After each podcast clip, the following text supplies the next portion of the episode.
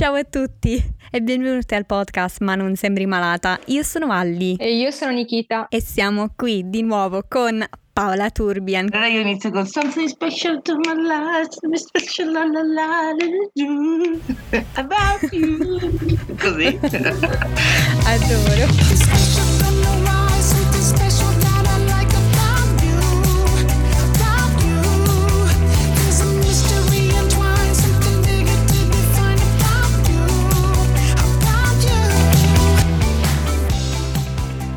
Paola è stata con noi in altre puntate e oggi Paola parlerà con noi dalla sua prospettiva di maestra, condividerà del, sull'argomento di inclusione e impareremo tutti da ciò che condividerà oggi.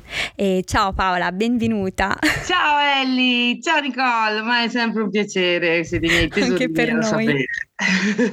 Farei mille puntate in più, solo che penso che cadano all'orecchia ai nostri gentili eh, podcast No. ascoltatori. No, dai. Eh, eh, cosa parliamo allora oggi? Inclusione? Da dove iniziamo? Da quanti anni fai la maestra? 15. 15 anni. E in que- tutto questo tempo hai lavorato con bambini con disabilità, giusto? Sì, sì, sì. Per eh, 14 anni con bambini di disabilità, il primo anno ho fatto per tutti, per la classe, però avevo un bambino di disabilità in- eh, con disabilità in classe. Ho preso la specializzazione e sì, sono specializzata. Cioè, proprio ho preso dopo la laurea praticamente la specializzazione per il sostegno. Quindi se qualcuno ci sta ascoltando ha questa idea, ma fatelo, che le maestre di sostegno sono sempre poche, eh, cioè, fuggi fuggi da questo lavoro che è molto difficile, è arduo in alcuni momenti, però dà tanta soddisfazione. Bellissimo, bellissimo. E dove vuoi partire oggi con questo argomento di inclusione dalla tua prospettiva di maestra? Beh, allora innanzitutto, vabbè, mh, dalle cose più banali, perché poco tempo fa mi hanno detto, ma tu che sei maestra di sostegno, stai in classe, cosa fai? Qual è il tuo ruolo? Ma però in generale, dico, eh, i genitori in generale, le persone in generale, mh, hanno questa idea di insegnante di sostegno che così, sta fuori, che eccetera, eccetera. In realtà ricordiamo che è, mh, la legge italiana del 1977 prevede che l'insegnante di sostegno sia in classe ed è, la ritiene corresponsabile dell'insegnamento a tutta la classe, per cui i voti li mette anche l'insegnante di sostegno insieme agli altri insegnanti, cioè è responsabile di tutto, dei voti, cioè ha la, ha la cotitolarità, quindi è responsabile di tutto. È chiaro che l'insegnante di classe mette i voti perché è lei che fa le, le verifiche, però um, in sede di scrutinio l'insegnante di sostegno interviene e dà la sua visione di ciascun alunno secondo il suo punto di vista. Chiaro che lei è responsabile del proprio alunno, però comunque eh, aiuta e accompagna l'insegnante di classe mm, per tutti. Io ho avuto diversi insegnanti di sostegno, diversi, e mm, spesso il ruolo di insegnante di sostegno però è stato sminuito, sottovalutato, come posso dirlo? Cioè, Sì. eh, almeno quando andavo a scuola io. Sì, beh, diciamo che poi, allora io ti ho detto quello che prevede la legge italiana, poi le realtà scolastiche sono infinite e c'è di tutto di più. Poi c'è anche da dire che ci sono diversi modi di lavorare e diversi anche bambini, per cui eh, chiaro che eh, bambini che hanno bisogno di esigenze particolari oppure hanno un, un programma totalmente diverso dalla classe, in alcuni tu puoi rimanere in classe e comunque trovare punti, sempre punti di accordo tra il loro programma e il programma della classe, puoi sempre farlo, però comunque ci sono momenti che loro hanno le loro esigenze ed è giusto che, che li devi un attimo portare fuori, però insomma non è che devono stare sempre fuori tipo ghetto, diciamo, ecco. Questa cosa qui non è prevista dalla legge, diciamo, e si tende comunque in generale a non farlo perché insomma è educativo fino a un certo punto. Poi è chiaro che dipende sempre dal bambino, insomma, dalla gravità dell'handicap e da- eh, del bambino, dalle, dalle mentalità de- delle varie insegnanti, perché insomma lo sappiamo, allora. eh, cioè, ognuno di noi è diverso, quindi come i medici trovi i medici diversi, insegnanti trovi insegnanti diverse, cioè è normale, non è che vengo qui a dire il mondo è una favola, però vengo qui a dire l'inclusione è fattibile, si può, si deve fare, io ci credo, ci credo ci ho sempre creduto, eh, adesso sono disabile anch'io, però una volta, ci, cioè, insomma, ci ho sempre creduto, a maggior ragione adesso ci credo doppiamente e quindi sì. Paola, secondo te ehm, quali piccole cose, gesti possiamo fare eh, tutti quanti noi ehm, per includere no? Mm, tutti quanti? Eh, comunque ti faccio l'esempio della classe eh, ad esempio fare un cartellone in classe con dei bambini, eh, dei bambini mm, sì, tutti diversi l'uno dall'altro, in, insieme ci sono però, c'è una bambina che magari ha, una, ha delle capacità neurologiche molto molto compromesse e quindi eh, è faticoso pensare, cioè inizialmente tutti noi, beh ma lei come fa a fare il cartellone, no? Cioè, se ha queste capacità neurologiche, no, si fa il cartellone e anche lei può prendere parte attiva perché magari gli si dà un, uno strumento che basta schiacciare praticamente, una specie di fustellatrice, insomma, ovviamente regolata dall'insegnante, che lei basta che muova una mano, semplicemente muova una mano e fa l'erba per da mettere sul cartellone o altre cose da mettere sul cartellone. Questo dà un messaggio bellissimo bellissimo perché dà il messaggio che ciascuno di noi vale, eh, è parte di una comunità e riesce a, a, prendere parte ad un'azione collettiva. Ecco che il cartellone della classe è di tutti, l'hanno fatto tutti. E il messaggio degli altri bambini, gli altri bambini dicono allora tutti possono, posso, mh, mm, possono fare qualcosa, prendere parte attiva della cosa, che non vuol dire l'abilismo, eccetera, eccetera, ma siamo tutti parte di qualcosa, noi valiamo per tutto quello che noi possiamo, possiamo portare, tutte le azioni che noi possiamo fare, anche le minime, hanno un valore, hanno un significato perché fanno parte di noi, della nostra, del nostro essere. E non è perché uno è disabile o riesce a fare di meno, eh, non conta niente, o beh, che sarebbe un po' l'andamento della società tante volte, no? sei disabile, ma mi metto anch'io dentro a questo calderone. E invece no, cioè ognuno di noi può fare con cose semplici.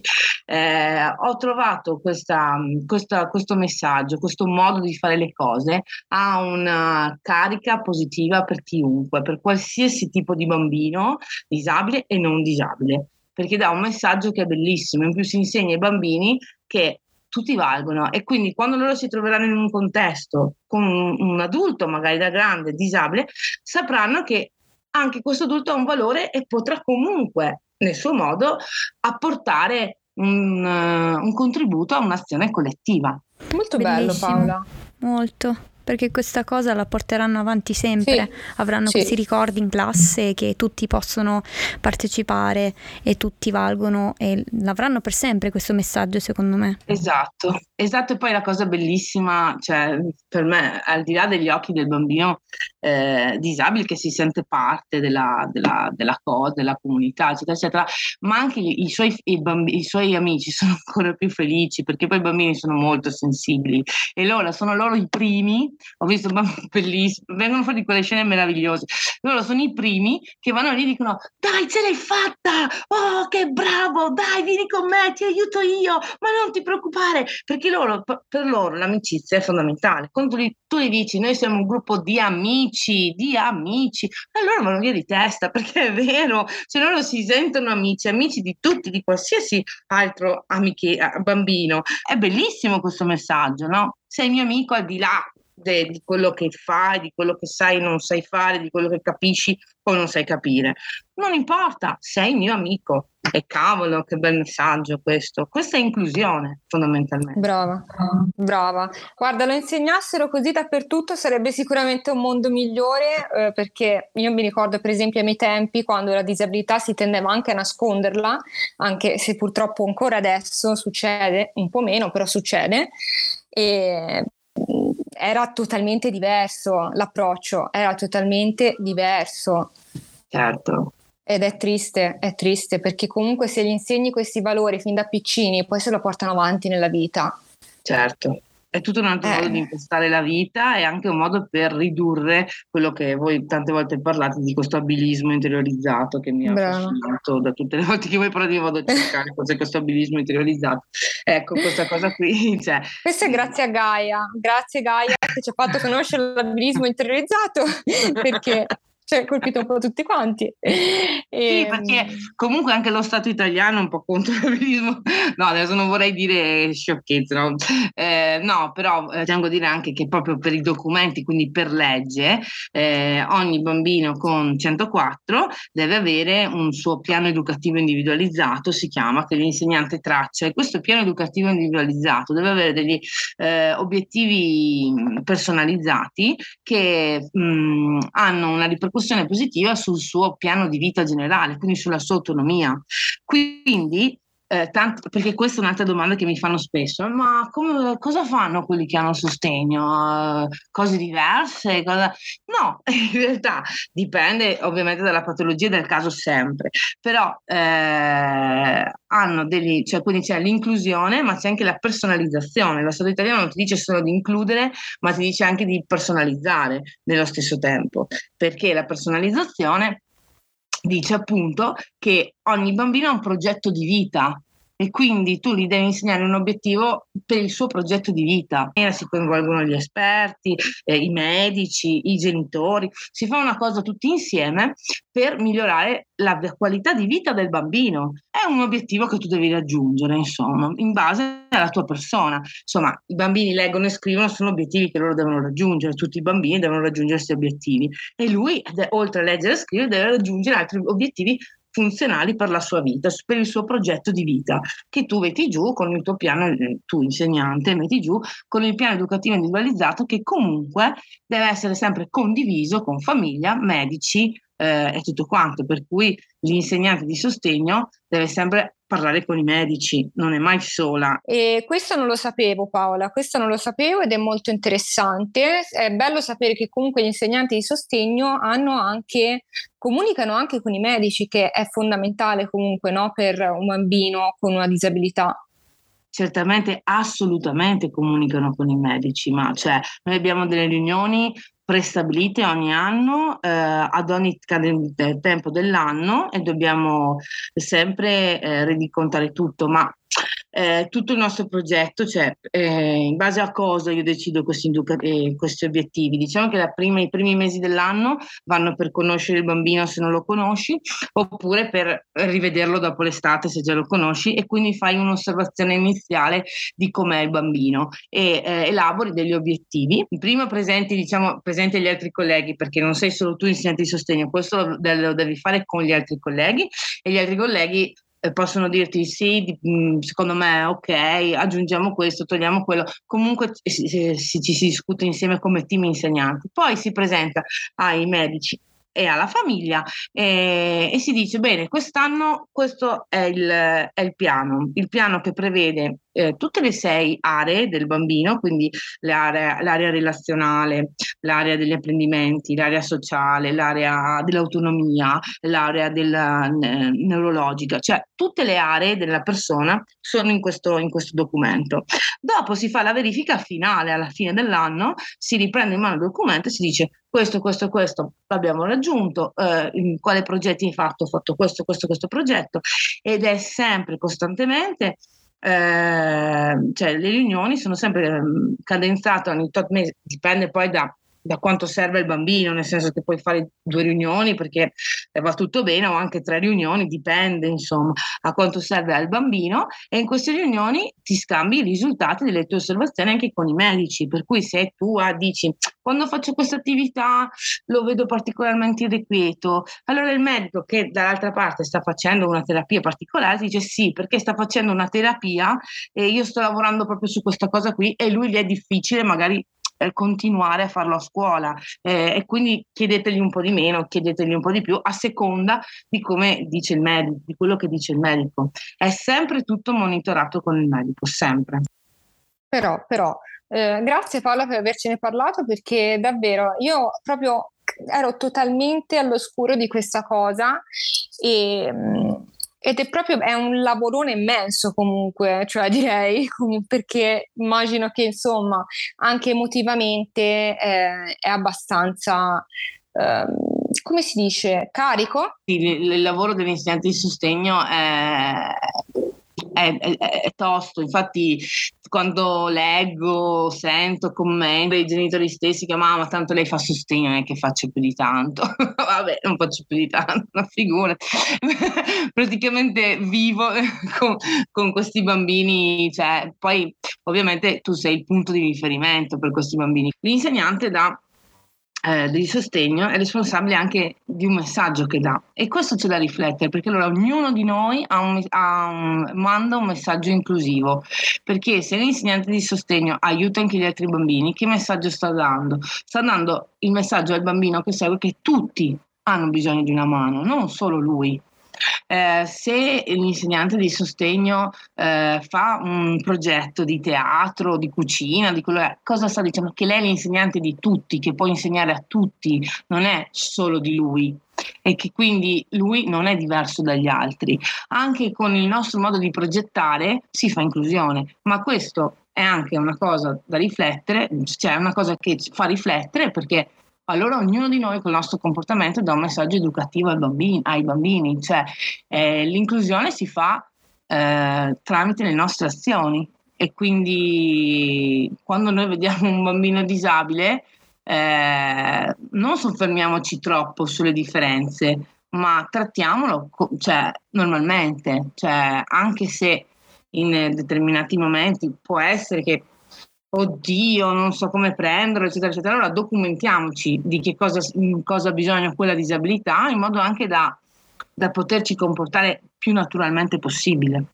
Qui ci vuole un applauso, Ellie, direi, perché eh. quando hai detto documentiamoci è salito il momento più alto della puntata, penso. cioè, perché Paola ha praticamente detto tutto con il documentiamoci, perché amen proprio. Sì, sì, sì, esatto. No, davvero, io, io... Grazie Paola, grazie. E io avrei un'ultima domanda, poi Ellie lascio a te. e, ehm, in tutti questi 15 anni no? mm. di insegnamento, mm, qual è l'esperienza che ti ha lasciato il segno? Oh, Se ne vuoi parlare, puoi parlare chiaramente. Allora, senza entrare troppo nei particolari, perché certo. non voglio sconvolgere nessuno, eccetera, eccetera. Ehm, le, cioè, beh, diciamola, eh, guarda, è una domanda un po' difficile, ma comunque cerco di rispondere. Eh, le realtà della disabilità sono tantissime e ce ne sono tante di drammatiche, molto più drammatiche di quello che noi pensiamo, questo è vero. Eh, però è anche vera una cosa, che proprio le realtà, le realtà più drammatiche mi hanno lasciato una carica positiva, una, un senso positivo. Ad esempio, proprio grazie a quei bambini che più soffrono, che più hanno sofferto, eh, che io eh, riesco a... Um, sono riuscita ad accettare la mia disabilità, la sclerosi multipla, quando mi è arrivata, ma comunque non in modo disperato, cioè non sono mai stata disperata eh, nella, mia, nella mia disabilità, perché conoscevo faccine carine, angeliche, che avevano de, de, delle difficoltà, de, delle croci e io mi dicevo sempre, cioè, sapete la classica domanda che tutti si fanno, perché a me? Ecco, io quella domanda lì non me la sono mai fatta, perché a me? Perché in realtà ci sono tantissimi bambini che, hanno, che da bambini avevano la vita così, voi lo sapete bene, e quindi eh, io ho molto rispetto per, per, questo. Quindi la mia disabilità mi è venuta alle soglie dei 40 anni, ma eh, e quindi non mi permetto di dire perché a me. Allora, questa cosa qua in realtà però dentro di me mi dà tanta forza, mi dà tanta forza perché mi fa sentire vicino a qualcuno, cioè è un legame che non, non puoi mai spezzare. Cioè, io non è che vedo tutti i giorni i miei ex alunni e tantissimi non ne sento neanche più, eh, però comunque il legame dell'aver fatto qualcosa per gli altri ti rimane, ti rimane dentro, cioè è una cosa che non, non puoi non puoi spaccare, non c'è nulla di, di, di, più bello secondo me. Ed è il motivo per cui nonostante i 15 anni, insomma, anche di difficoltà, eh, perché ricordiamo la pandemia ha portato tantissime difficoltà a scuola, ma soprattutto per i bambini di sostegno, perché comunque comunicare con uno schermo non è stato semplice, eh, non è stato semplice per noi portare avanti quel progetto di inclusione che magari in classe si può fare, ma con lo schermo è più difficile farlo. E quindi è stato difficile anche quello, ma nonostante tutto eh, continuo a farlo sempre con molta, mm, molta gioia, molta passione, proprio per questo, perché al di là della situazione disperata e drammatica c'è un legame che è più forte di ogni cosa, quello che tu hai trasmesso e quello che tu hai ricevuto secondo me questa. Bellissime parole Paola, davvero, e ti ringraziamo. Ho imparato molto da te perché per noi è la prima volta che viene qualcuno in puntata che fa da maestra di sostegno e quindi è stato bellissimo sentire comunque la tua prospettiva sull'inclusione e credo che per me, eh, ora no, cerco di non delungare troppo, ma per me i punti più fondamentali che abbiamo sentito oggi eh, sono questi, che ci vuole la collaborazione di tutti per raggiungere eh, ehm, l'inclusione nella scuola ma anche nella società. Quindi è, un, è una cosa che possono, ehm, possono pensare tutti a questa, questa cosa, questo concetto fondamentale. E poi mi hai fatto anche molto riflettere sul fatto che ogni disabilità è unica e quindi bisogna avere eh, l'accessibilità e l'inclusione che comprende ogni tipo di disabilità, quindi una, un'inclusione molto eh, ampia sì. ci vuole. Una conoscenza, molto, una conoscenza, no? Perché quello che dicevo prima, eh, quello che dicevi anche tu, no? Eh, ognuno fa la nostra parte nell'inclusione, sì, però tante persone sono bloccate perché n- non sanno chi hanno davanti, non sanno come comportarci, per cui bisogna sapere le varie differenze delle varie disabilità e anche mh, mm, conoscerle, eh, ma nello stesso tempo anche eh, sdrammatizzare, nel senso dire che poi ognuno ha le proprie specificità. No? Noi possiamo imparare anche dai bimbi perché loro non partono eh, con queste idee in testa, uh, queste, mm, questi pregiudizi, anche questi blocchi mentali, eh, anzi possiamo im- imparare moltissimo da loro. Um, e abbiamo imparato tantissimo da te oggi Paola e so che hai detto anche in altre puntate che comunque i bambini ti hanno insegnato molto in questi anni e che continui ad imparare eh, da loro e ti ringraziamo per quello che hai condiviso con noi oggi. Eh, esatto. Grazie a voi. Grazie mille. Paola, mh, mm, ricordiamo ai nostri ascoltatori dove ti possono trovare sui social? Sì, allora, Viaggi di Passioni, eh, Facebook e Instagram. Eh, volevo dire che eh, in Viaggi di Passioni ci sono le interviste da viaggiatori resilienti, viaggiatori che ehm, viaggiano nonostante handicap e malattie, eh, e questo perché credono nell'inclusione. Quindi è giusto che, che, che anche nel blog ci sia qualcosa di inclusivo, c'è un messaggio inclusivo che tutti possiamo fare tutto. Esatto, esatto. Andate tutti a trovare il blog di Paola Viaggi di Passioni. Anche su Instagram potete seguire lei e suo marito eh, con questo stesso nickname, Viaggi di Passioni. E grazie Paola, grazie di cuore oggi e grazie a tutti coloro che stanno ascoltando. Mandiamo degli abbracci a tutti. Un abbraccio grande. Un abbraccio grande. Perfetto, grazie mille.